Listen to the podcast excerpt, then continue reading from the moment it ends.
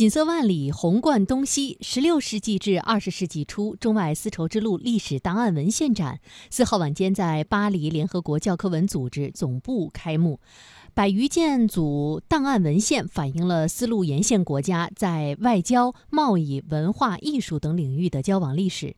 展览由中国国家档案局和中国联合国教科文组织全国委员会主办，中国第一历史档案馆承办。展品包括地图、书信、奏折、图书、绘画、丝绸制品等。而在这当中，最受瞩目的是中国第一历史档案馆所提供的赤道南北两种星图。